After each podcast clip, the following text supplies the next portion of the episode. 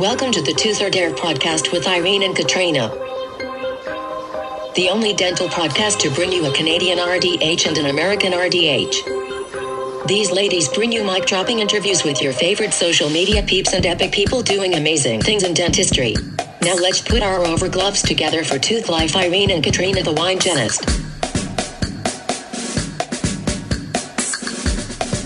Welcome back, peeps, to another episode of the Tooth or Dare podcast with your preeps. You with your preeps. With Oh, your no. preeps. Oh no. Oh no, Is this- no, this no, is- no, no.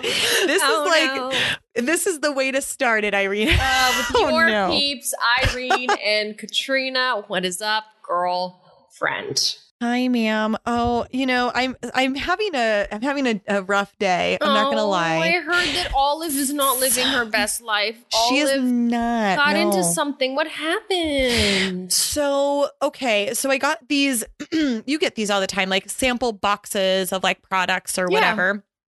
And I got a sample product box of these like dental chews that have xylitol in them. Okay. For And humans. So dental chews for humans. humans. Okay. dental chews for humans, not for dogs. Although Olive obviously can't read and didn't give a shit. She's like, whatever. so um we I, I opened the box and I had left it sitting on one of my dining room chairs. And I woke up this morning and I'm like, where's Olive? Like normally she's like down by my feet in my bed and she's not. And I'm like, what the heck? And so I get up and I walk over into my dining room and there she is standing on the dining room table table. with there are literally wrappers like somebody Oh, with opposable thumbs like unwrapped the chews and they're like wrappers everywhere. Some of them are like chewed more than others so i'm like trying to put the pieces together about like how many she probably consumed. They were the chocolate flavored ones and so i'm like oh my gosh. So i'm just like beside myself. It's so how 5 a.m and do you like think she ate? i estimate around seven to eight. Seven to eight, and they're like, how big are they? They're like do you, you know like how, how you get those chews that are like calcium but they're like chocolatey chews like they're so decent are size they like one one milligram? Like you know how you can get like the xylitol candies. Yeah, they don't have the they don't have the dosage of the xylitol on it. That's the challenge too. There's no So are they dosage on bigger there. than what one of the little one gram ones? Uh, they could be, yeah. So yeah. they might be like two grams or three grams. Like even Yeah. for a human, forty grams for an adult human is like the max dose that you should consume in a day because it's a laxative. Mhm. Oh Mhm. no, little muffin. So now what? So, well, so I okay. So for anybody who's listening who needs to like, uh, uh, who wants to know what this process is like, um, she's small. She's an Italian Greyhound Chihuahua mix. So I mean, she's just like little, She's anyways. So cute. but she's the sweetest angel ever. And I'm like, oh my gosh, like, what am I going to do? So I'm monitoring her. I'm watching her. Like, she's not acting weird. Like, she definitely looks like she got caught in the act. Like, she's doing that. Like, oh no, like, I got in trouble for doing something. But she wasn't acting weird. Usually you're watching for toxicity signs like Yeah, yeah, yeah. hyperactivity, vomiting, bile, like something. And none of that was happening. But of course, I'm like, I'm not taking any chances. And I was delivering a program. Um, I just hopped off the mic delivering a program. I know you just hopped off, um, you know, uh, doing your own work too. Um, so I'm like, I, I can't be like distracted while I'm delivering content on anesthesia and like watching to see if she's going to be like vomiting everywhere. And so I'm like, I just, I'm going to take her in. So I have an emergency vet. I called them and they said the first step in this process is you have to call the ASPCA Poison Control Center. Really? hmm And you have to report that to poison control. And they look at, like, I told them the name of like the brand Yeah. and how many, and they looked it up and they said that it, yes, there's xylitol, but there's also like sorbitol and mannitol. And so they're like concerned about like her blood glucose and like this could create some liver problems. Her liver could start shutting down. She could have um, coagulation issues with vitamin K. And so they're like, this is an absolute emergency. Like, you need to get her immediately to the emergency vet. Um, they need to actively monitor her and this and that. So I'm like, oh my gosh. So of course, like I like throw on yoga pants and like put my hair in a gross ponytail and I like fly to the vet. You can't go in because of COVID. So Olive and I are like sitting there in my car and I'm like filling out the new patient paperwork on my on my phone. Like this is not a cute look for me. It's like five in the morning, you know? And um, so she's been in there. I just got off the phone with the vet. Um, she's been there all day. She's fine. Um, Okay. They said she did vomit a little bit, and it was like obviously like chocolate and then like foil pieces in it. Oh, so like obviously she had consumed quite a bit. Um, but they said like her blood you know readings are okay she's eating like they're feeding her food she's eating she's not acting hyper at all her eyes are clear her tissue like she's she's like healthy pink so they're like she's doing okay and in fact they said everybody at the vet clinic loves her and so she hasn't really been in her cage like they've just been uh, trading off carrying her around or letting her sit on somebody's lap at the front desk so I'm like, oh my girl. And they're like, she's literally the best thing ever. Like, we love her. And she's like, she's doing fine. Like, she's scared, but she's fine. And this is the other, like, kind of sad thing, too. Um, her best friend is my dog, Huey. My little Chihuahua Dachshund mix, and Huey is like beside himself. Like he's, He's looking "Where for her she go?" everywhere. Yeah, he's like so distraught right now. He's so sad. So it's like, oh. so, are you gonna go just- pick her up now and bring her home? no, they they need to actively monitor her for minimum um 36 hours. What? So she'll be there overnight. Um and maybe maybe tomorrow evening I'll be able to pick her up. I don't know. Oh, wow. So yeah, it's quite a production, but they want to they want to continue to monitor her and they're they're really concerned about her her safety, well, her blood. she's so getting so- small. Yeah, yeah, she's so small. So lessons Aw, learned, like yeah. you know, and and I will say Amber Auger messaged me because her dog Margot got into some um dental uh, prophy paste No way. that had xylitol in it. This happened a few months ago. And so she went through the same thing. And, you know, and of course, we're concerned about the toxicity of xylitol, but just a reminder to everybody listening to this like, check like what's in your bags in your purses like xylitol gum that's like in your purse or whatever if dogs can get into it like save yourself the ridiculous vet bill because olive is staying at, what is this gonna cost? stay- um, it's. It's it'll be well over two thousand dollars No for her twenty four hours. Do you have like, ins- does insurance cover this? Like, no, no, not not that this type of no. So she's gonna have a nice little resort stay, um, and get some nice uh, care while she's there. And I love this journey for her. So I don't love this that. journey for her or I for know. you. Sorry. I know. Mm, thank you. So, but it's kind of funny because I was telling you, I was I did a program today and I did a program yesterday. And yesterday, when I was delivering the program, your name came up. Oh yeah, you were telling me something. You were you had another story Yeah. to share with me. What happened? Oh no. Yeah. Oh no, what was So- said? no, no, no, it's not bad. It's not bad, but it was really funny because um so I I people have been a lot of study clubs have been hiring me to do anesthesia programs lately. I did one yesterday, I did one today, I'm doing one next week, I'm doing one in a, a few weeks after that. Like I don't know, it just seems like everybody's into anesthesia lately. So I delivered this program yesterday and you know people can like write in the Q&A box or whatever. So somebody wrote in the the the in the Q&A box, somebody posted saying um, Irene Iancu doesn't use local anesthesia for scaling and root planing. Why is that? Oh. I know. And I was like, oh. And so I was like, oh my gosh. First of all, Did I they love know that you knew me? What, they didn't. They just Oh. like, yeah. So I was So like, why would okay. they assume that you knew who I was if well, people just know your name. That's you know what so I mean? It's like saying like, oh, like Tim Donnelly or Tom Viola or what. You know what I mean? Like people know your name. who are those So- people? I'm just she kidding. was like, I know. what? They're like Irene Iancu, blah blah blah, and I was like, oh, um. So I said, actually, I know Irene. She's my dental bestie. We have a podcast together. Please check us out at tooth or dare dot Mhm. podcast. You know, I did the whole shebang Mhm. And this is what I said. I don't know if it's right or not, but this is what I said. I said, um, you practice in a province province where you can't do anesthesia. So I can't, but the doctor Right. can. the doctor can. And so I said, you know, I, I think, you know, that first of all, that's that's a part of the the limitation. And but you're are you able to deliver topical? Like can you do non-injectable anesthesia? I just Yeah. don't always need it. I feel like right. And that's what I I said. feel like, you like- just there's just this uh what's the word this standardization. And like we love protocols in dentistry. Like everything is so protocol related. Like when Right. this if happens this then that. yeah, Yeah. you must do that. And then like scaling and root planing is very much that. And i remember that was the protocol when i worked in a perio practice is all scaling and root planing procedures were done under local anesthetic. There was no like how will that happen? Do we need to do that? It was just, this is what's done. Um Mhm. But now in my own office like i don't i don't always need it like patients aren't always uncomfortable the pockets are not always that difficult to access Right. you can do localized topical placement i use different types of subgingival medicaments for that but like Mhm. i find it interesting that people are still very much like protocol oriented Well, let me tell you why I think this is. I think also too, you have an arsenal of instruments that are appropriate for the procedure that you're doing. Right. How often do we just use a universal curette, Right. right? Instead of like, okay, you've got a, a gorgeous Spe- kit. and I- Speaking speaking of instruments and and armamentarium, um, this episode is kindly sponsored by our peeps at Hu-Friedy.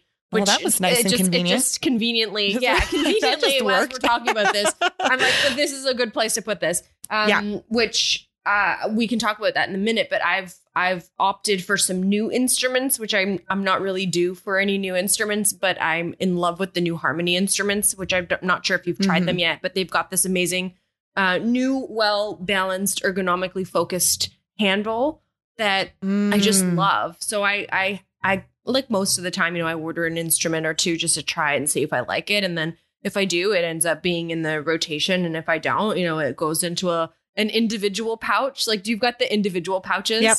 Plus Yep, like of the course, cassettes. yeah. Like the cassettes and the kits are like these are the ones that I love. I'm using all the time. Right. And then These the are my individual, homies. Yeah, the Yeah. individual pouches are like I I may have liked you at one point, or like you're maybe on the way out, and it's I time to text replace you, if I'm Right. bored. Yeah, if I don't have anybody to go with me as a wedding date, I might call you, but you're not in my top five. right exactly so so i i had a, a couple of the harmony instruments in the in the like individual pouches because i didn't have enough to put them in the kits and it was like a a russian roulette of whether my kit had the harmony in it or not so now i realize i need to order and they come in you know my some of my favorites like 11 12 13 14 7 8 the navies uh 204s and sd so um i just did like a big a big instrument haul which i will share with you all That's Um, cool. but anyway, That's really so- cool, so, Irene. yeah, like you're right. Like I do have tons of instruments.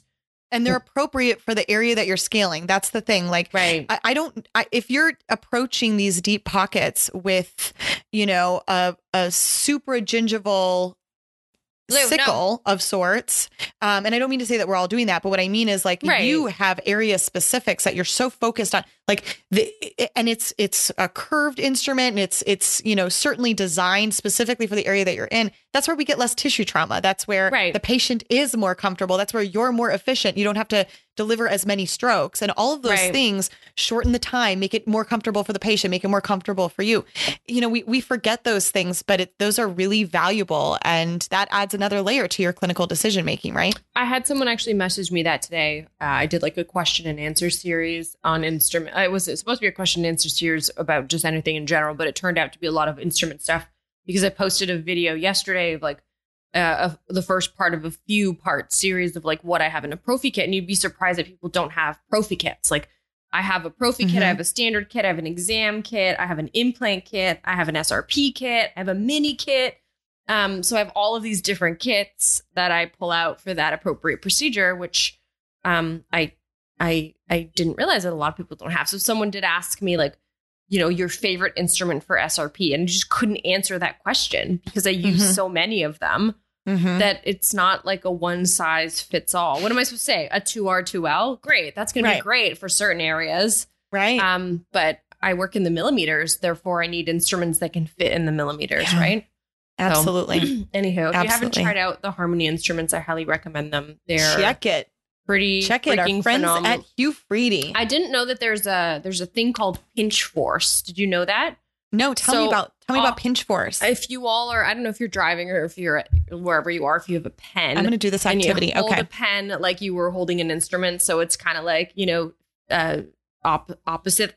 Yeah, opposite uh, index finger to thumb with your like middle finger, kind of where like the, the color band would be on your instrument or the terminal shank. Try and stick your pinky in because we're okay. all I, this is my wine tasting sipping- pinky. We're, It's my wine tasting sipping pinky. It's- Tea with the Queen I and Bridgerton. In, in Bridgerton. Bridgerton. By the way, Irene, I'm so glad. Like, I do you ever like wonder because you're in Canada, like.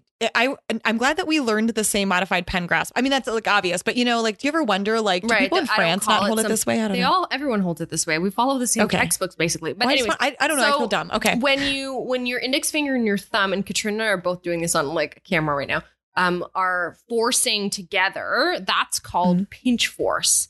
And Mm-hmm. Oh, when when you're like basically pinching It- your thumb right. and index finger together, and then you get that hyperflex back. Right. Yeah. So that's why we end up having like in dental hygiene school. I don't know if you remember like your in- your instructor coming around and like making Yeah. your thumb bend out and your index Yep. finger bend out. And that's Like why a you can't modified have long C-shape. nails either because your your fingernail would be on the top. So that's called pinch force. So the new Harmony instrument reduces pinch force by 65% because of the way that the instrument is designed, like the handle is designed. Oh Um, so it kind of looks, yeah, it kind of looks like it's got two little humps, one on the back and one on the front, of course, because your handle is interchangeable. Yeah, Some instruments yeah. are two sided.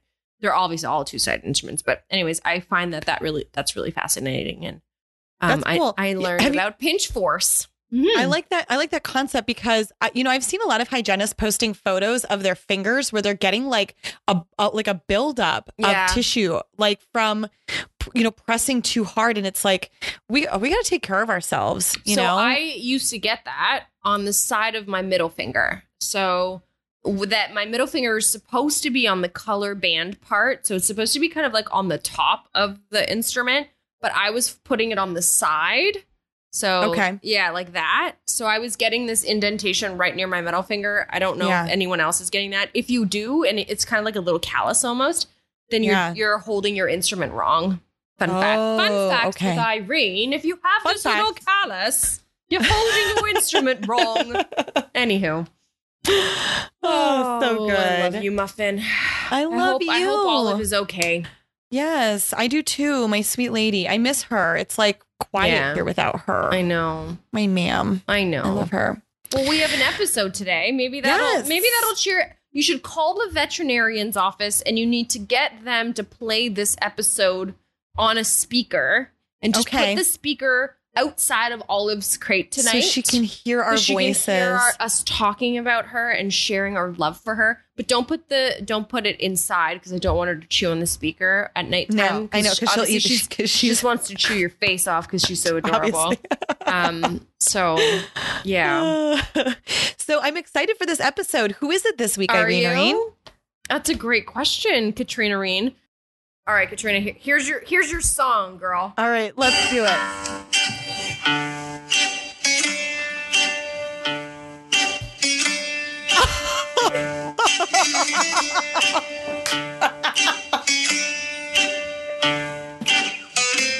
Have to fast Oh, forward a little for the good part. Hold on. Wait, gonna- I gotta go a little further. Hold on. Here it is. Yes. Woo!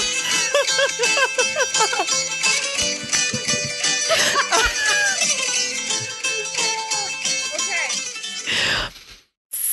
so, is it the cast of Fiddler on the Roof? Did we interview them? Do, do you not know what that song is? I I do, I do Irene, and that's where I'm. I'm tr- what I'm trying to do is sound out our this guest because I know who this is, but I, I I'm trying to sound out the guests. The song, that song, that call, that song is called Zorba the Greek, and it's like a very popular Greek song Yes. that everyone dances at weddings, and it starts off slow. My Big Fat Greek Wedding, you heard that you song like a zillion times. Yeah, I know, and I Yeah. loved that journey for her. Um, okay, So so, you don't know Tina Maverick last name. I just needed to pronounce And the funny name. thing is, she's not actually Greek. She's just married to a Greek guy. But that was the first thing that I saw.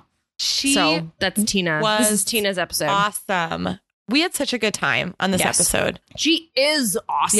Yeah. She is fabulous. She's a wonderful human being. Um, she's a great friend of mine. She Yeah. has a cool business. Yes. Uh, that unfortunately has been, you know, hit really hard by by COVID, but she's figured out ways to pivot Yeah. and to rebrand and is working on her plans for 2022 already. Ugh. That's how forward thinking she is. So here is the episode with Tina Maverick Nakis, uh, sponsored by our peeps at Hugh Pretty. Thank you. We'll catch you on the flip side. On the flippity flip.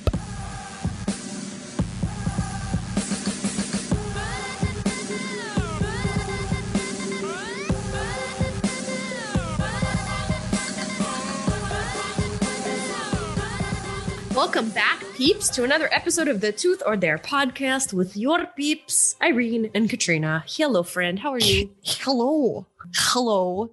Um, how are you, Irene? Irene? I'm good. I'm living my best life, you know, just doing my thing like a chicken wang. Yeah. Chicken sounds really good. I might have chicken tonight. Thank you for the like inspo. Chicken tonight, like chicken tonight, chicken tonight. Do you guys have shake and bake in the United States of America? Yes, my mom made shake and bake all the time growing up. It was like the Americanized, Canadianized, only Canadianized food she would ever make. That's it. Like, so you didn't do having moussaka and shake and bake. and the shake and bake. Did you have you didn't do like hamburger helper growing up? No, you, You kidding me? I didn't didn't? have macaroni and cheese until You I didn't have, like, the United States, Like the blue top mac and cheese? You didn't have No, that? Wow. Pop tarts? Uh, Pop tarts, yeah. Eggo waffles, yeah. Nugget waffles. Okay. Shake and bake. God, this is like this is like the 90s just happened. Do you have red vines No, and circus that? peanuts? No. Okay. No. I just listed off all the things that we would eat during a sleepover, is what I just listed off. I want to sleep over at your house. I wasn't allowed to have sleepovers. Were you? oh my gosh, all the time. My parents were like, Yeah, your friends can just hang out in the basement and this and that. No, our guest is shaking her head. She she she's wasn't allowed either. We, were- we were we were raised from the same cloth, Oh. or the same slipper, whatever you want to call it.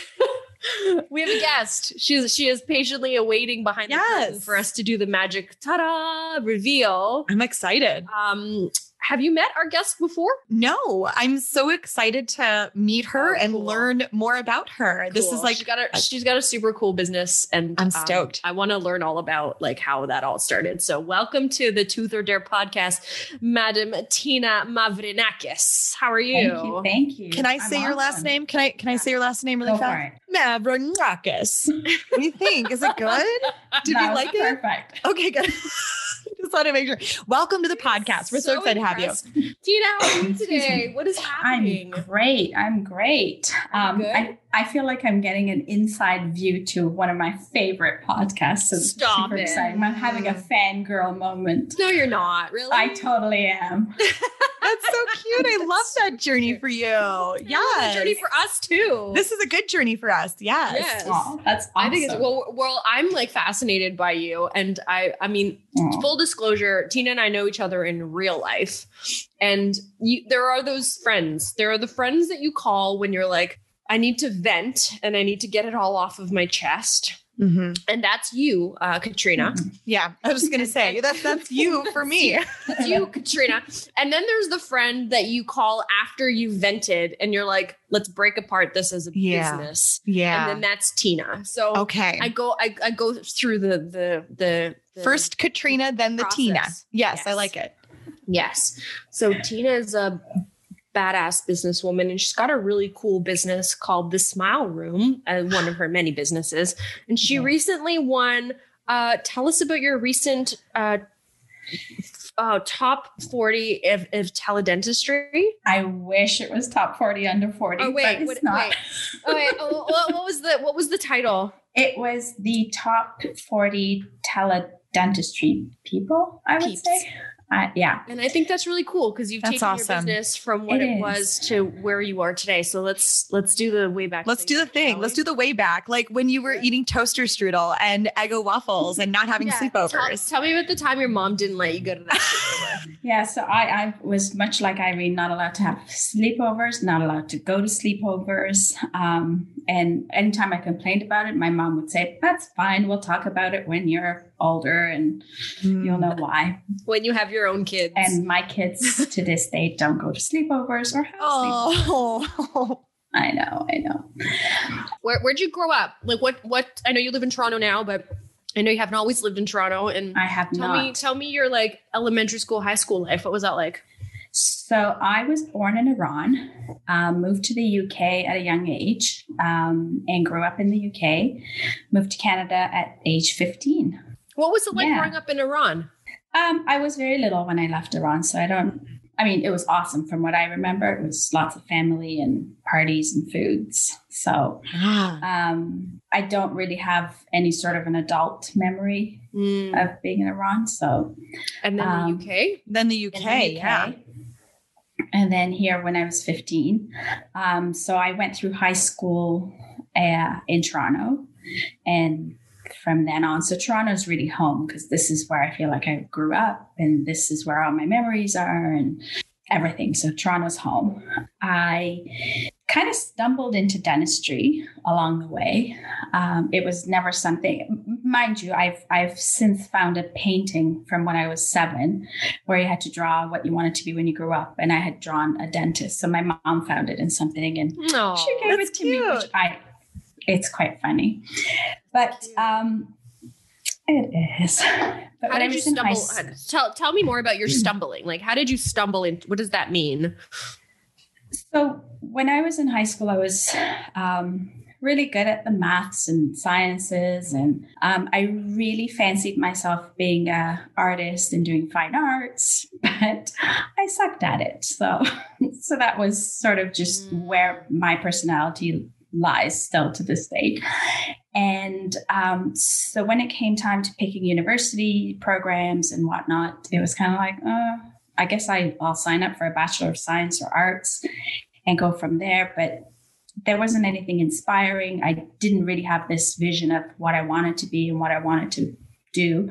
You know, I, I kept annoying my parents by talking about how I wanted to go to art school and become an artist. And But it's interesting because I mean, fast forward, you're a restorative hygienist, Mm, and and restorative dentistry is artistry. That is really. artistry. Exactly. Mm-hmm. and it's harder So- than, than painting a picture. It's doing something in 3D, which is kind of cool. Yeah, you can't be like abstract with amalgam. No, no. no. can you imagine? I guess you could. Amalgam but- tattoo everywhere. Everyone's just like tattooed lover girl, it says, like right in my mucosa right here. So I remember being at a dental hygiene appointment somewhere along the line, and I had the coolest hygienist growing up, and she was always Oh, telling us name, about her. Irene? Her name was Lena, and I'm still friends with her, which is No amazing. Yeah. Lena, shouts to Lena. What is Snaps to Lena, yeah. Lena I from know. Toronto. If you're listening Lena to this, from Toronto. Um, and she she always had stories of her travels, and she traveled all over the world. So every time you went, she had pictures and stories, and and I remember sitting there going, "This is the life. I should be a dental hygienist." because and in my 18 year old brain i was like i'm going to work part-time make enough money to, To live and travel hmm. Amen. That's from your mouth to the universe's ears. That's what we're gonna do. We're gonna, Honestly. we're gonna start a revolution. Let's do it. Cool. so then i started looking into okay how do, how do you become a hygienist because i'd never ever thought about it um, at that time you had to be a dental assistant before you could apply for dental hygiene school so i applied for dental assisting school Mhm. uh, you went to started George. Did you go to i went Brown? to george brown yes George Brown is the same school that I've applied to for restorative. So it's Oh, full circle. I like it. yeah. Yeah. So when I started there, they have the restorative program there. Yeah. So they make the assistants work with the restorative um, students. And that's when my love of dentistry was born because it was like, wow, they're doing what? Mhm. And I They're started. making faith teeth with Yes. plastic. Whoa. Holy molar, man.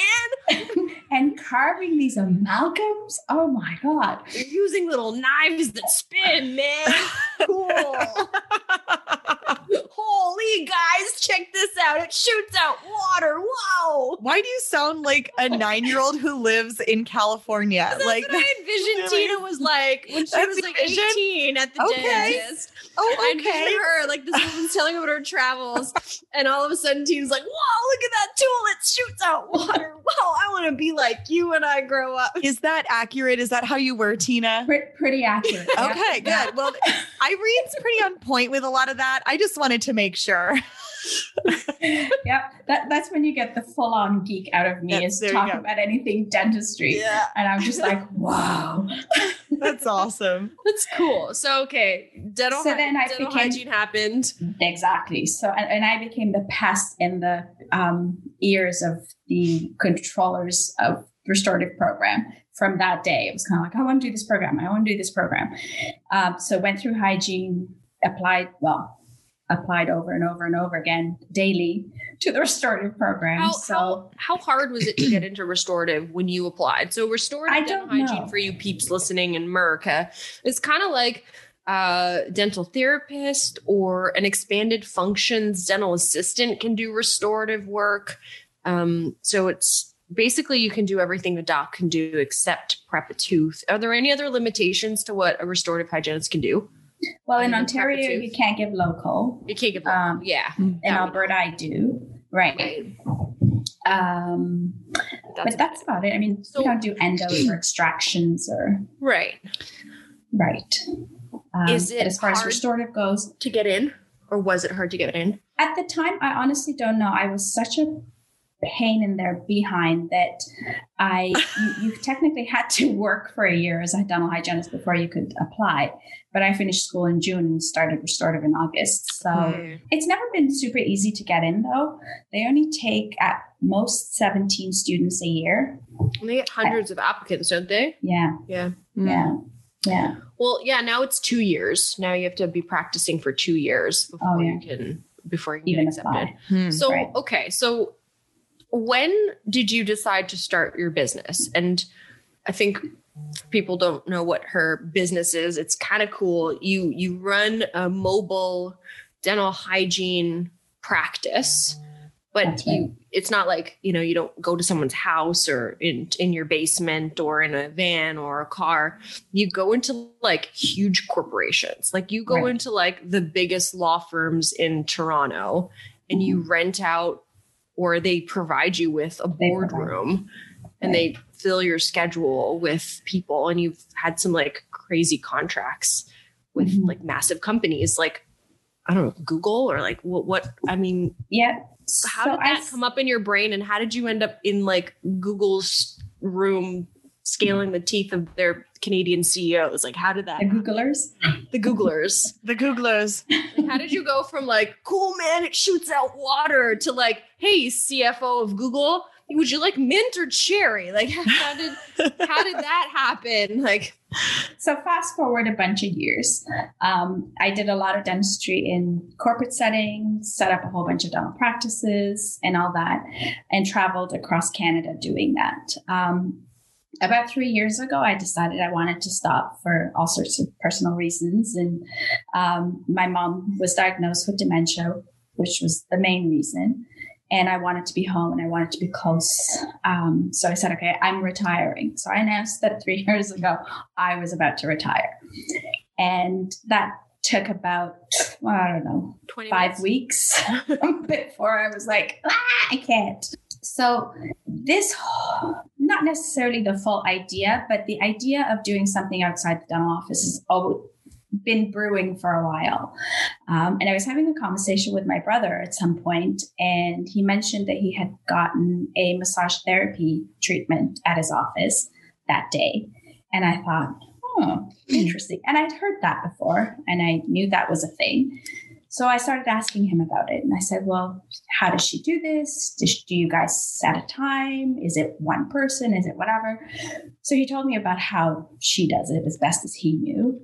And I started looking into the logistics of what does a mobile dental practice look like? Because what I remembered is from the you know, like spring clinic we go to, and they have Yeah. the army people with the mobile Right. clinics. Yeah. That's my vision of what mobile dentistry was. So I started looking into it, and it's like, whoa, things have really come a long way. There's really nice equipment that are modern and sleek, and um, so I started talking to different corporations. And how did I get all my contacts? Uh, mostly through my husband.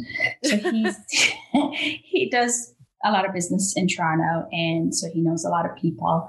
And I started just picking their brains and saying, "What would your company think of something like this?" Mhm. And so slowly, I started to kind of put everything together, and I thought, "Okay, I'm going to start somewhere." Bought all the equipment, and What did that what did that look like? What was your like initial investment in into that? So the investment is a fraction of what you would invest in a brand new office um, because you don't your overhead's a lot lower. You don't have rent and leases and um, equipment that's sort of screwed into the floor. Um, as far as staffing goes, you don't really have to have all the staff that's sitting around, whether you have a patient or not. Um, so even having a receptionist, I have a remote person who's sitting and works when she needs to and can really do reception for many different locations. It doesn't have to be one for each location. Um, get it. A mobile chair. Mhm, So if you say like five things that you need to run a mhm. mobile dental practice, So you need a a chair. a chair, you need um, the equipment that runs the dentistry. So Mhm. air driven, um, air water syringes, uh, suction, your hand pieces uh, for hygiene, your Cavitron units, and all that. Um, then you need an operator's stool and a patient chair and lighting system. You Um, use loupes though, right? You use your loupes Yes. with your light. Yeah. Yeah. Yeah.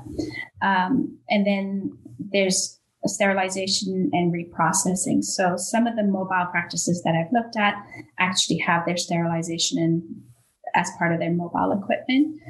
Um, because I had access to dental practices in the city, I was lucky enough to not have to really invest in a big whole steri system as well.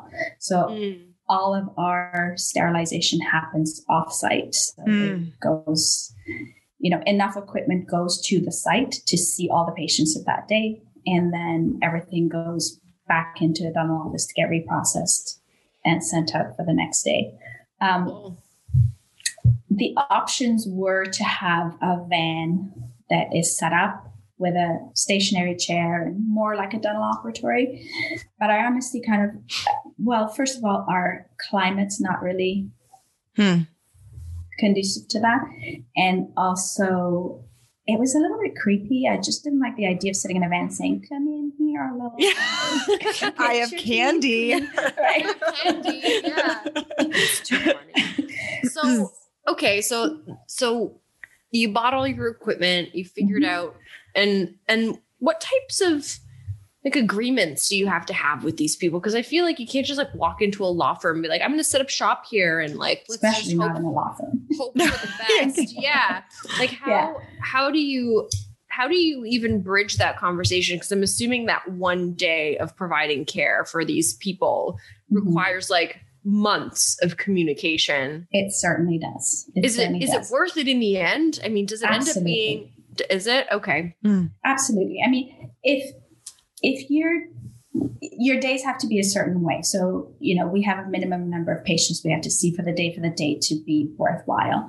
Um, as far as the agreements and stuff, like you said, there's a lot of discussion and conversation with their HR team and reassuring that there's there's no added paperwork for them and there's no liability for them. So their biggest thing is if something happens under our roof, then Mhm. who's liable? Not me. So Yeah. Yeah. Right. so we make that quite clear. Um, we give them copies of our professional liability insurances, our business insurance liabilities, and all that. Um, and the patients are quite aware that this is something that's being offered to you as a perk, and it's not something that you have to do. You don't have to sign up for. You don't have to switch dentists, and this now becomes your benefits plan.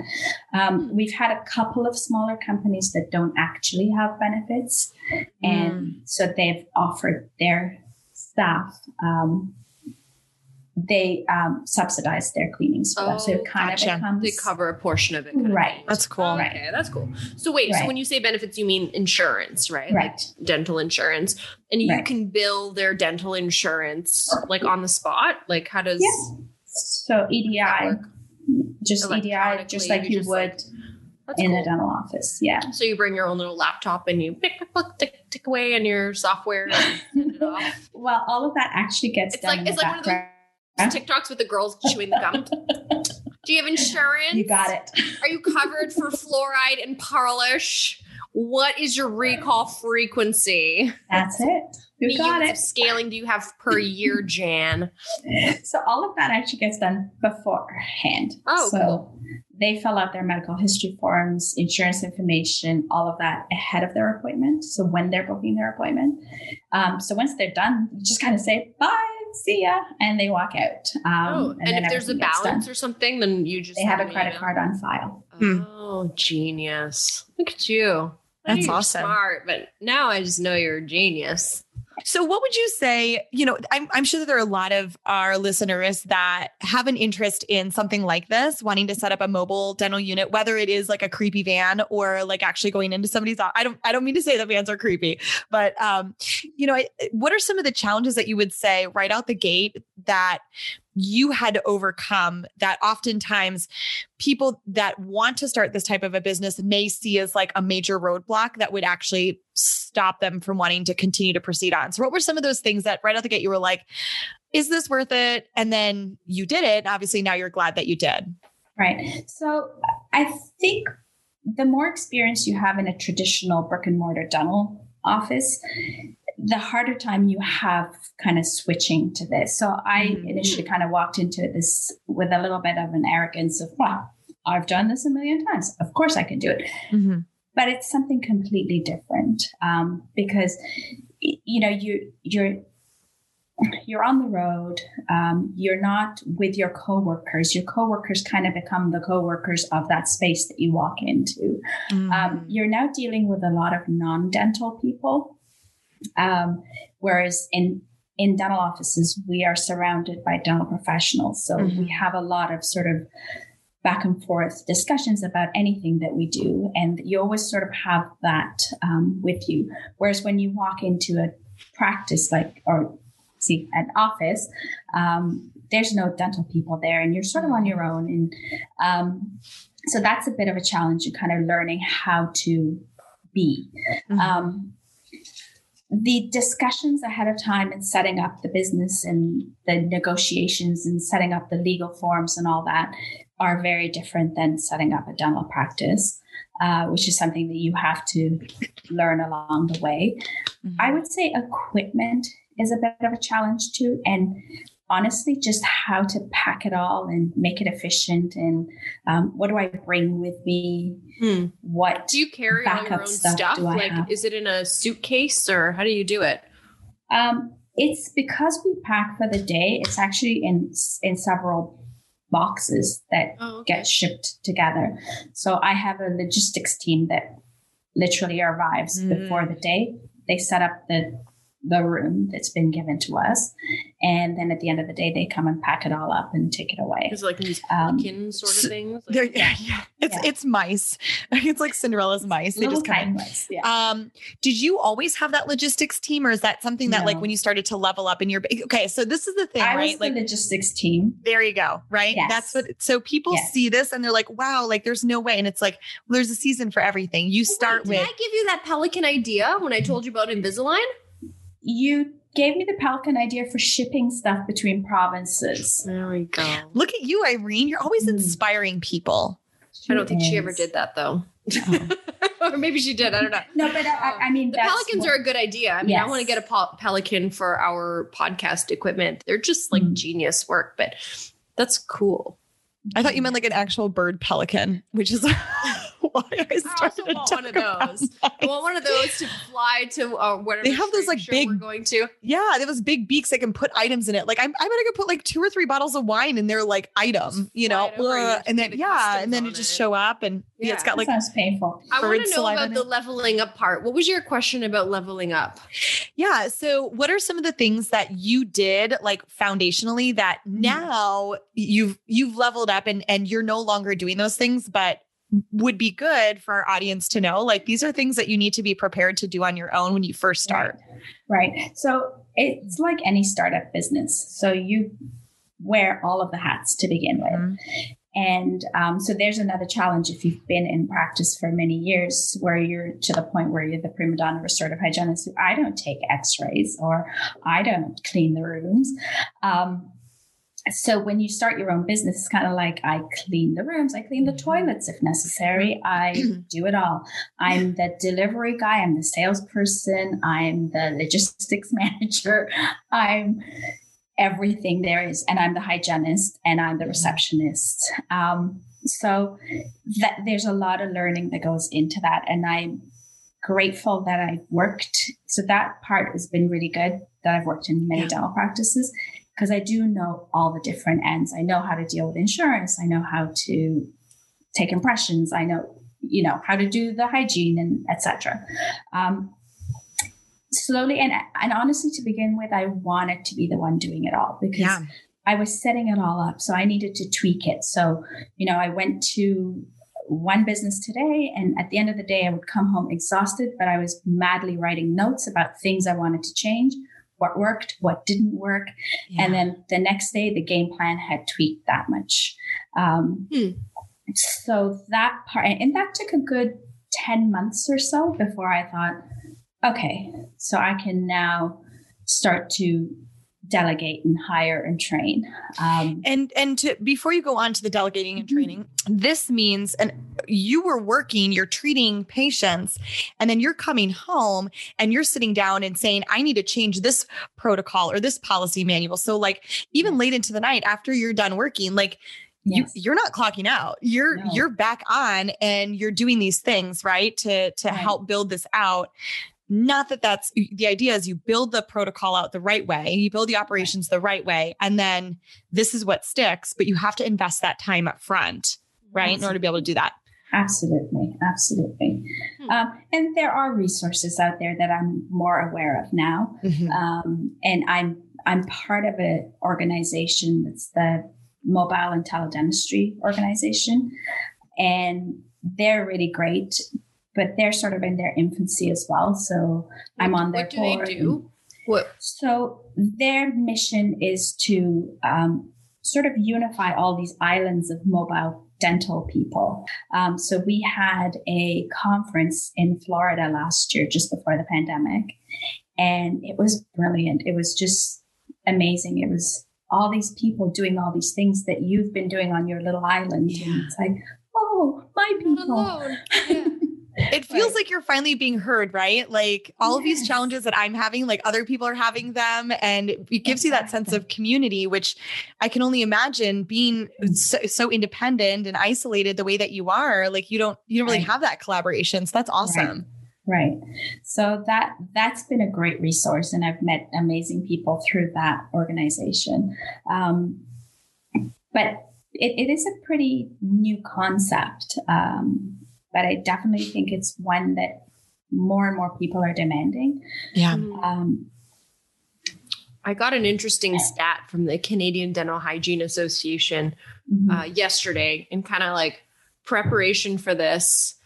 And I think you and I, and like, there's like a select few, like a handful of people on social Mhm. media that like we're not the first, definitely not the last. We just happen to be the loudest. Um, so they're like, oh, like a dental hygienist can run her own business or dental hygienist can Mm. run her own office. It's like, wait, Tina probably has people have asked you, like, wait, how do you go into these businesses and clean people's teeth without a dentist? Like, how do you do that? So in Canada, we have just over 29,000 dental hygienists. In Canada, we've got 1,100 independent dental hygienists, which means they can practice independently, like Tina does. And then only 439 ish of them have a storefront dental practice in Mm. all of our country.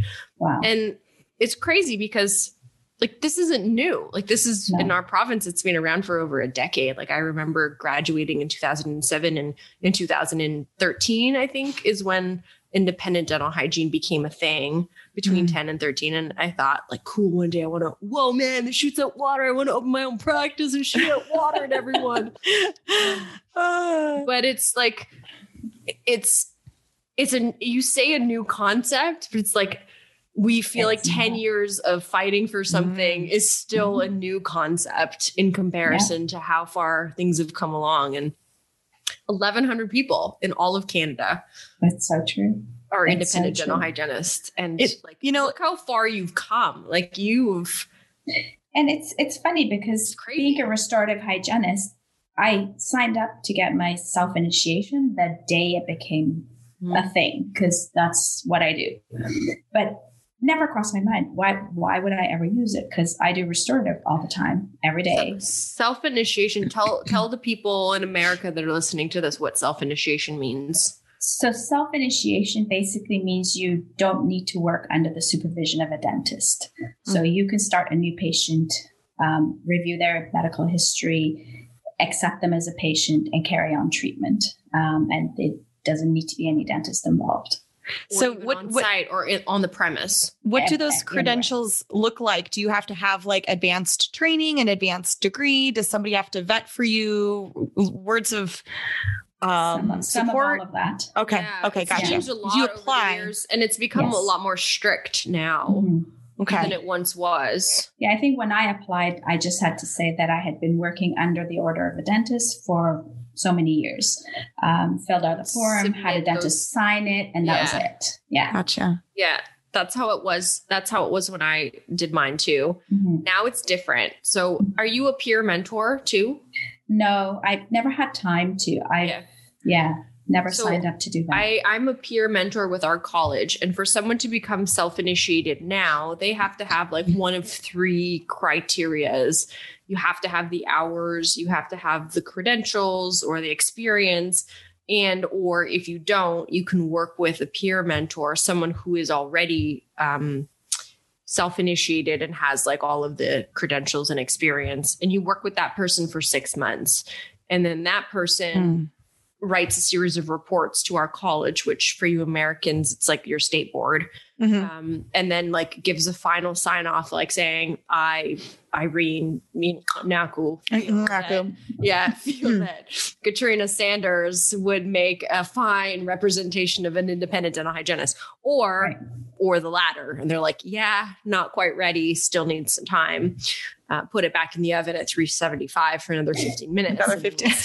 just another 15 like a little broil on the top to get there a you go. little Just get a little crispy. yeah um, Yeah. so that's kind of how it works now so they've made it a little bit more strict because i guess for good reason right like look they look what they did for Mhm. us tina all we had to do is sign a form and look at us honestly, now honestly, and they've just thrown the people at us. they're like you could be a self-initiated Just go for it now i mean i think it's great i think it's great to put uh, there's a lot of responsibility, right? Yes. Like, God Yeah. forbid something should happen if you don't have the supervision of a dentist around. And, you know, there's that, it's that one in a million chance. It's the cardiac arrest. It's like that Yes. one in a million chance that something will happen to someone when they're not in your practice. But what I Uh, when what I always around, but think about that is even when you work in a dental practice under the dentist supervision, at the end of the day, you're responsible for that patient and your actions around them. So I think a lot of hygienists sort of hold on to that as a security blanket that's not really there.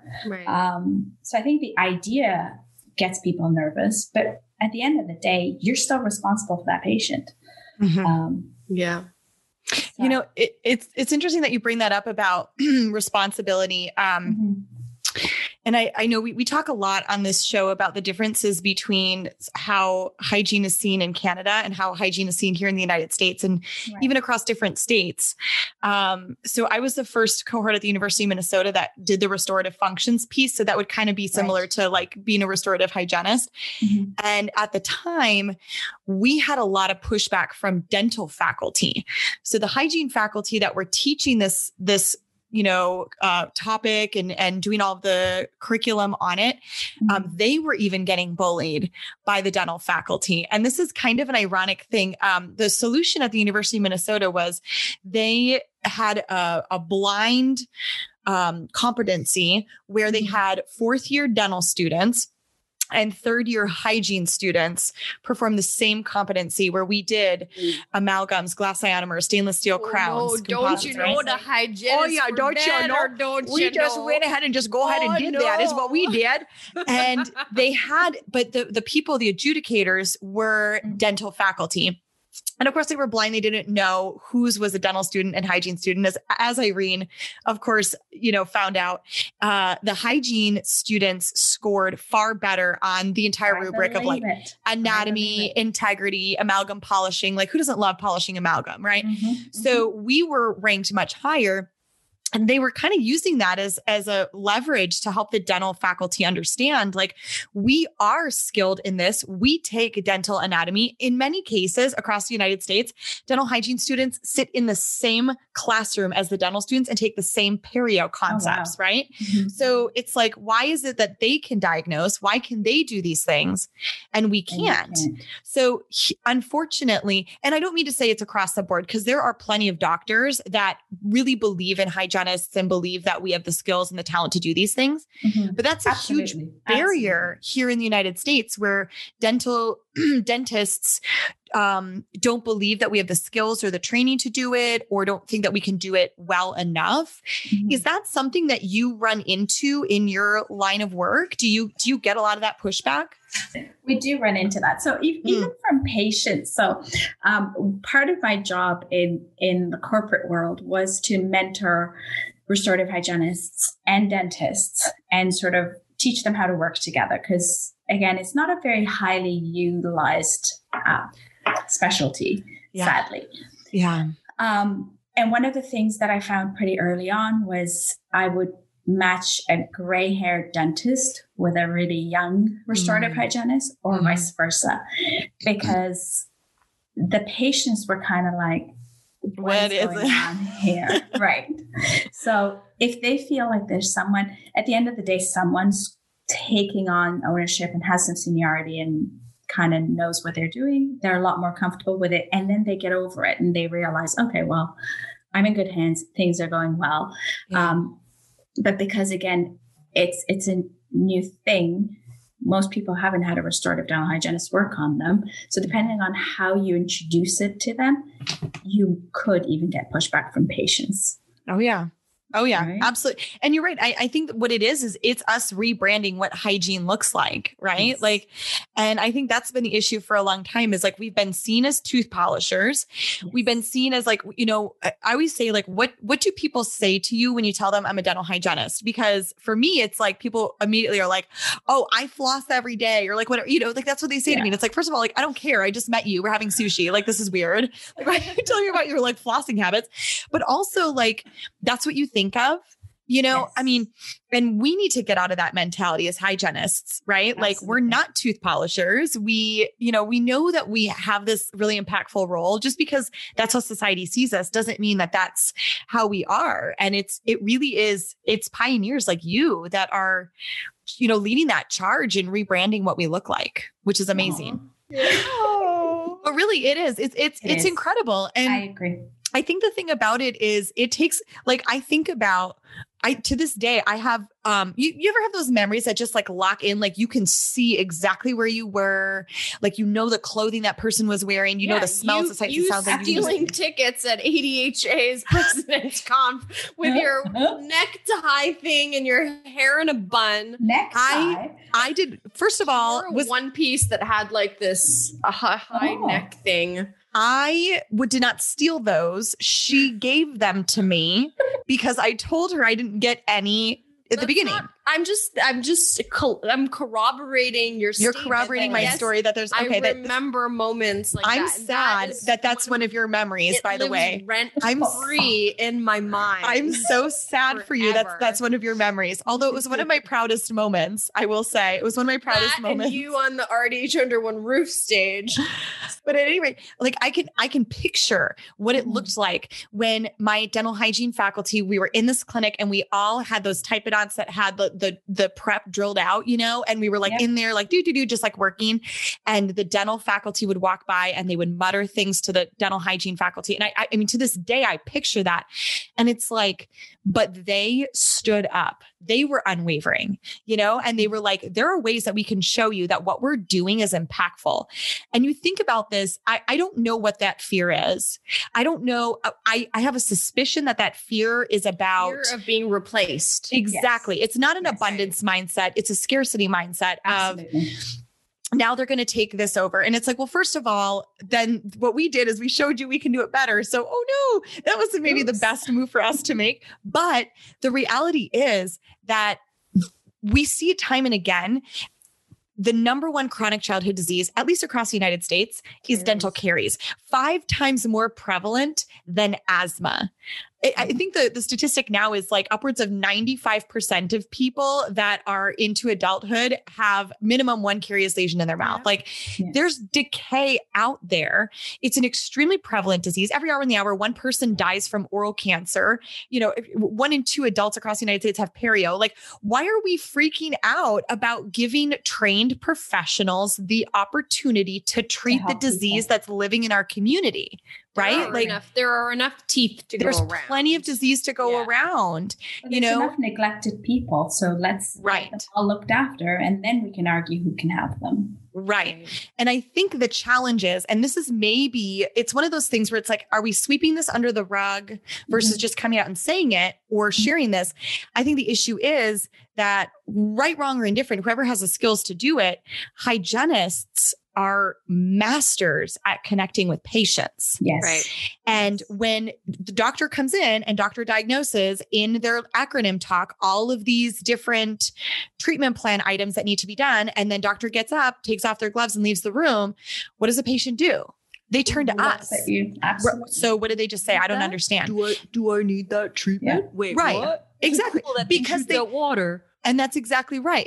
No, they I but they do ask Irene, don't they ask you Yeah, like, do, do, I really do. need that treatment? Yeah, they do. So they're they're looking to us as that guide and now we get to be an even stronger part of that implementation phase for our patients like that's amazing and i think that's another layer to these fears is not just we're taking this away it's Mhm. we're going to do it better and you know what? I think somebody needs to start doing it better in dentistry, don't you? Like people are afraid to go to the dentist. They don't like what we do. Where we think we're No. delightful people, but like patients are afraid of us. They don't like sitting in our chairs. They don't like the sound of the drill. They don't like the smell of fluoride in an office. They don't like the needle. Like they don't like those things. And we're trying to make it better for the community. So So that's one of the who we serving? that- yeah, exactly. I mean, that's one of the big drivers behind the Smile Room was that, you know, I you always sort of think people who avoid the dentist has to do mostly with finances or access to care and whatnot. When I went into these corporate offices and saw all these fancy lawyers with great plans and or insurance plans and lots of money and none of that um, as far as finances and whatnot it's kind of like that's exactly what you said. They don't like the smell of the dental office. They don't like the inconvenience of getting to the dental office. Mm-hmm. So there's there's many obstacles in the way that we can easily remove yeah. to give people that access to care. Mm. And it's not the ones that we've traditionally thought were the main reasons. I mean, finances has always been the big thing that I think people can't come to the dentist because dentistry is expensive. Mhm. But that's not really the only thing keeping people back. if you look at like what we spend money on, Mhm. Mhm. Mhm. dentistry is not that expensive in comparison to the things that we spend money on regular, like our cell phones. Like Mhm. my cell phone plan, and I know this because I want to get a new phone. My cell phone plan is a hundred dollars a month. Mhm. And Oh. my phone is like a part of whatever the payment to my phone. It's a hundred dollars a month that I spend on my cell phone. Mhm. Get your hair dyed. Like, Mhm. how much does that cost? Me as a blonde going in every eight weeks or whatever it is, it's like a few hundred bucks Mhm. you buy a sweater. I don't know. I bought a Mhm. Patagonia sweater because I liked the color. It was like two hundred dollars. But then when you tell someone like you need to come in every three months, once a quarter, like basically when Mhm. you get an oil change, you got to get your Yeah. teeth cleaned. Yep. And it's going to be kind of the same cost as like two months of your cell phone bill. Right. They're like, oh no, no, that's just too much money. Like it's not. No, that's I don't have an insurance for that. Right. And it's like insurance has become this like must have thing where Right. really it's just a form of payment. And honestly, it's in lieu of your salary. Like if you were to Mm-hmm. go to your boss and say, I don't want you to give me insurance anymore, your your employer's got to pay for that. Yeah. It comes out of your pocket in the end because you're getting paid less per hour or per salary or per month because of this thing. Mm-hmm. I just find it weird how we like when did that happen? Like when did we program people? Because it must have been us. Like it must have been someone that did it. I think separating the mouth from the rest of the body has a big thing to do with it. And the message really needs to go out there strongly. And I think one of the silver lining that's going to come out of this pandemic is that Yeah. it's connecting the mouth to the rest of the body. I mean, it, we really need to get medical and dental back together because I think that that's what it is. Dentistry has become this sort of fancy thing you do if you can afford it or if you have Hmm. dental insurance. Mm-hmm. Um, whereas, you know, if you needed your appendix out, you wouldn't say, well, no, I can't afford that right now. Mm-hmm. But in, Or I in always say to America, my they do. I mean, there are people in the United Yeah. States that are going into poverty and Yeah. like dying because Mhm. of the health, like the burden of cardiovascular disease alone Yes. is huge. Like I Mhm. think 1.2 billion dollars a year gets lost in like a fraction of the country just based on cardiovascular Yeah. disease. So Mhm. how like is it worse in Canada than it is in the US because here we have universal health care for medical. So do you think that people are like, well, my rest of my body is covered, so why is my mouth not covered? Yeah, I, I, Mm. it probably does. And I, I would say, I think you're also right, right, Irene, in that we are guilty of some of it too. Because, mm-hmm. you know, if, if someone comes to you and says, I have an infection in my eye and pus is oozing every time I touch it, you don't think, well, you know, try and keep it clean and I'll see you in six months. Right. Whereas when their gum is oozing pus, we say, maybe floss a little deeper. I'll see you in six months. Yeah. Right. So we make it okay. It's okay Yes. that there's pus oozing out of your gums. Well, Right. Yeah. Those And I, I think I, those poor little dying neutrophils. Oh. Can someone think about the little help the? PMNs. Save the little PMNs. Phil, little Phils, all that are just dying, sacrificing their little tiny lives and going into immediate necrosis. Like poor Phil. That's I, call can't with you. I can't. She just uh, went on this whole like Sarah McLachlan, like Can you imagine? Just imagine these little tiny cells, and they're all going in there, and they're like, "Guys, we got you. We're gonna save you." And they're like, "Oh, the battle is too hard. Quick, send the mast cells. Oh no, wait, it's gonna take four to Oh, the mast weeks. cells Oh, are no. release heparin and oh, histamine and Still in the bone marrow. oh no, let's release some cytokines, everybody. We're releasing Quick, cytokines. quick, now increase the what? body temperature. Let's go. Interleukin one, come on over. Can you can you hike up that hypothalamus, please? Thank you. Appreciate you. I think we need to make a movie. We just did a doodly with this soundtrack. literally, yeah, I was just gonna say we just did a rudimentary Yes. evaluation of what your immune system goes through when you have one. gum You didn't, infection. you didn't see my re-energize course last year on infection on um, immunology for the dental hygienist. It was basically just that. I'll Was send it? you the clips. It was really Very fun. gosh. I hired so an cute. animator and it was really Mm. cute.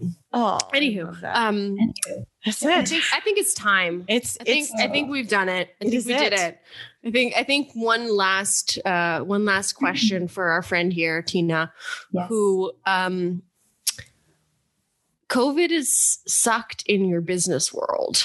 It has. So It has. you because now businesses are closed and you Mhm. can't go into these fancy so you spent half a decade building your business up to the point where you're like I'm going to hire people. I'm going to go across the country. I'm going to do all of these amazing things. I'm going to ship crates with equipment that I purchased to other Right. provinces, to other um uh what's the word? Like other of this other locations within the same company, like you know Deloitte or whatever, a, law, a law firm or an accounting firm has multiple Right. locations, and they sign a contract and like, yeah, let's do it. We've got four thousand employees over at this dealership. Come on down. Mhm. And then COVID happened, and it it.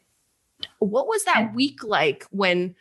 All of your appointments of all of these huge companies that you've spent months and months and years planning um, started sending emails saying, "Sorry, we're shut down." Like, how Well, I, I was I was away. I was in the I was away. Bahamas that's, Oh, a good, that's a good way to get bad news. when the world ended. yeah, And um, so I thought, oh, okay. I started to get emails about, well, we're kind of going to be working from home. So, and I was like, okay, fine. And then I started reaching out to the ones that were sort of a week away, saying, so what's your, you know, working situation? And oh, no, no, we're sending all of our stuff to, to their homes and whatnot. So went through a few weeks of canceling months of days, um, which is heartbreaking. Um, and initially, it was sort of like because what as part of what we set up with these companies is we put them on a regular frequency, so so the employees know and they can kind of plan around their due dates.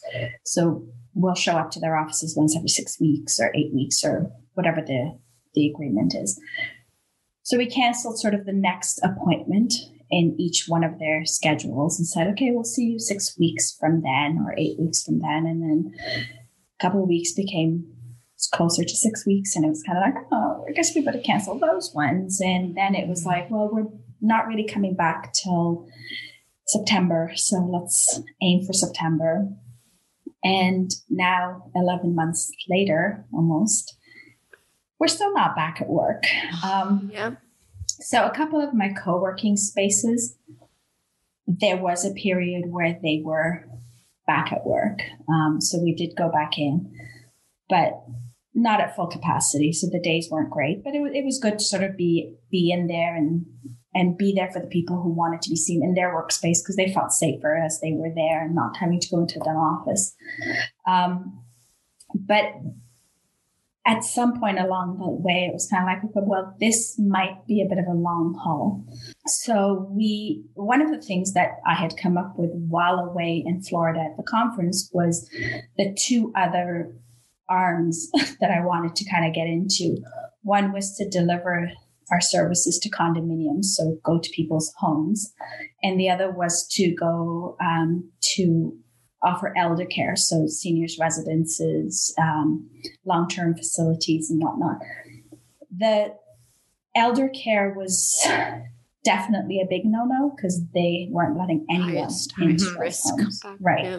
um, the condominiums again we've we've managed to get into a couple of them but between all the lockdowns and i know our lockdowns have been a lot more stricter than the united states um, we're really doing a lot of talking a lot of talking and everyone's just kind of like oh wow this is a brilliant idea we definitely want to do this Just not but right now. can we like revisit this in a month Yeah. Yeah.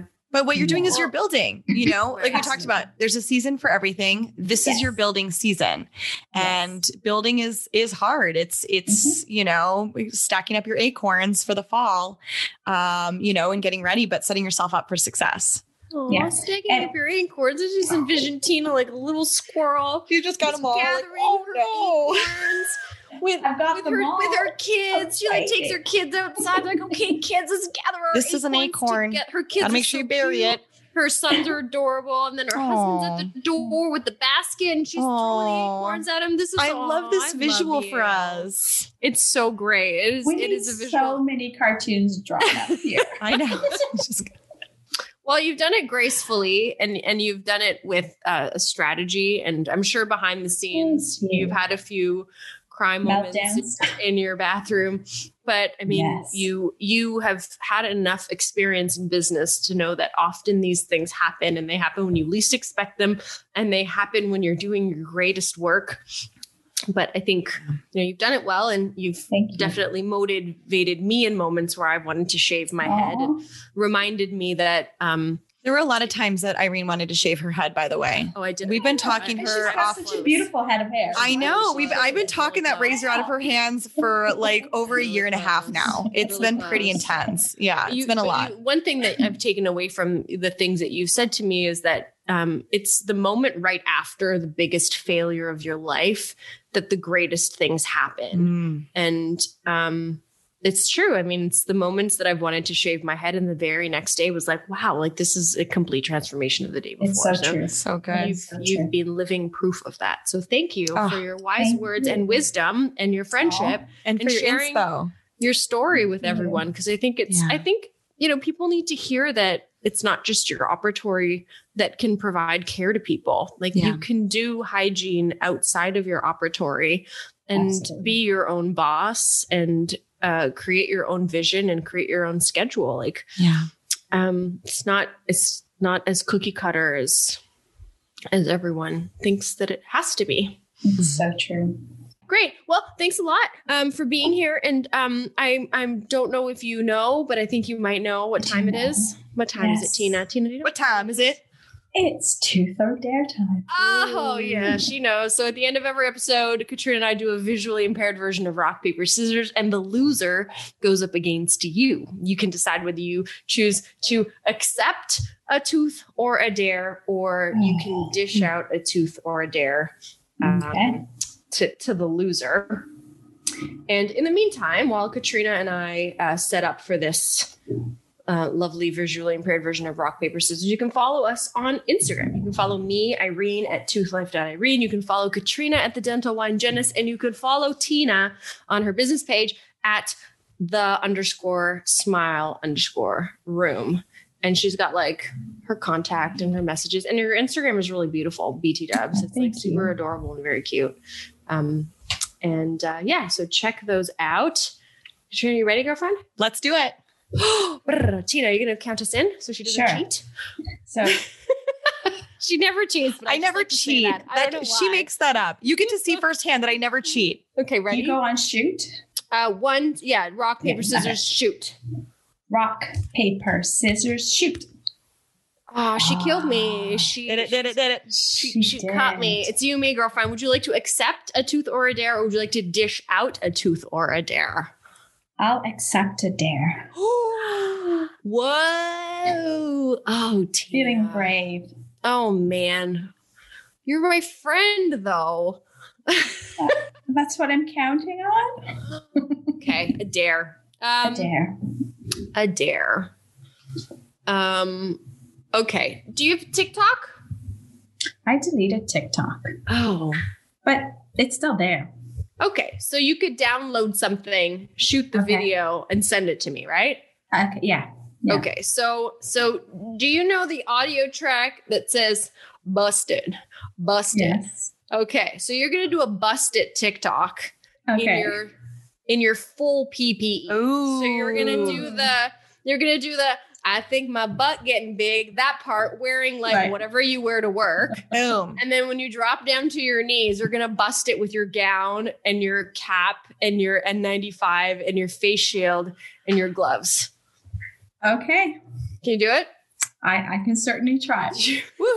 She accepts. this is so Okay, good. Awesome. Okay, peeps, tune in to uh, at Tooth or Dare podcast to watch a stair go down. It's gonna be amazing. Tina, it's gonna be Thank amazing. you. Yeah, I'm so excited. It's so Mm, good. was Love you. Good You're job. wonderful. See you So later. great. Okay, Bye. until next time. Peace out, peeps.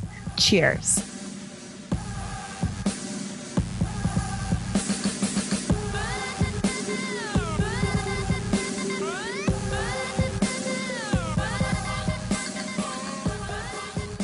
And we're back on the flippity flip. What up, girl? From the flippity flip. On the oh flip. gosh. From the flippity Here we flippity are. flip. That was our episode with our friend Tina. Um, and she was fabulous. Do uh yeah. Isn't she amazing? she is Like so much inspo, I She feel is. like. You know what Yeah. I mean? totally. Yeah. Um, so I thought it was really cool. I mean, I didn't really know all that it entailed to set up uh like a mobile practice mobile- that goes into yeah. dental biz or into businesses like big corporations. I thought that was really cool. Yes. And I feel like this is like our theme right now because we did mobile last week, Yep. mobile this week. So it's like there's this whole thing happening. Um, so it, check it out if you're really interested in mobile dentistry. The mobile and teledentistry conference is coming up um, the first weekend of March. So if you're interested in Yeah. learning about how Tina and hygienists like Tina do what they do, like check it out. It's going to be really amazing. Um, but yeah, what what an incredible entrepreneur and what an amazing way to reimagine um, how we can help get dentistry to the community in the right way. Totally. She's totally, awesome. Totally, totally. totally. Great. Yeah. Okay, peeps. Ah. well, that's about going to do it for today. Thanks again Oh, for yeah. tuning in to another episode of the Tooth or Dare podcast. Send your love to our friend Olive and Yes. uh, keep the xylitol away from your pets. So the Yes. molar, molars of the story. Molars of the like- story. Don't Yeah. forget to spay and neuter your pets and also Yeah. keep them away from xylitol, apparently. Yeah. Otherwise, you're going to send them to a very expensive vet stay for 36 hours. Yeah, and and also on the self care side, make sure that you check out the new Harmony instruments Yes. from Hu-Friedy to help reduce that pinch force because nobody nobody I don't want sixty five percent more pinch force. No. I don't want any pinch force, so I want don't, whatever is yeah. going to make me sixty five percent less pinch forcey. Yeah, I agree. Yeah. All of that stuff is linked below. And uh, Check check out my Instagram coming up soon for my uh, un- unboxing of my new Harmony Ooh. instrument haul. That'll be cool. That's going to be great, Irene. Cool. Rocket Okay, sister. We'll Ugh, see you on the gram. on the gram, gramalam. Until next time, peace out, peeps. Cheers. Someone's gonna go into cardio cardiovascular cardio rest. bleh. I can't speak. I just took two of those allergy pills, Oh no. and it's oh no, oh no, Oh, no, no. no. I don't actually know what you're talking about, Irene. I can't. I can't. Can you notice the angioedema in my face starting? Is anyone noticing how my I face did is swelling as we speak?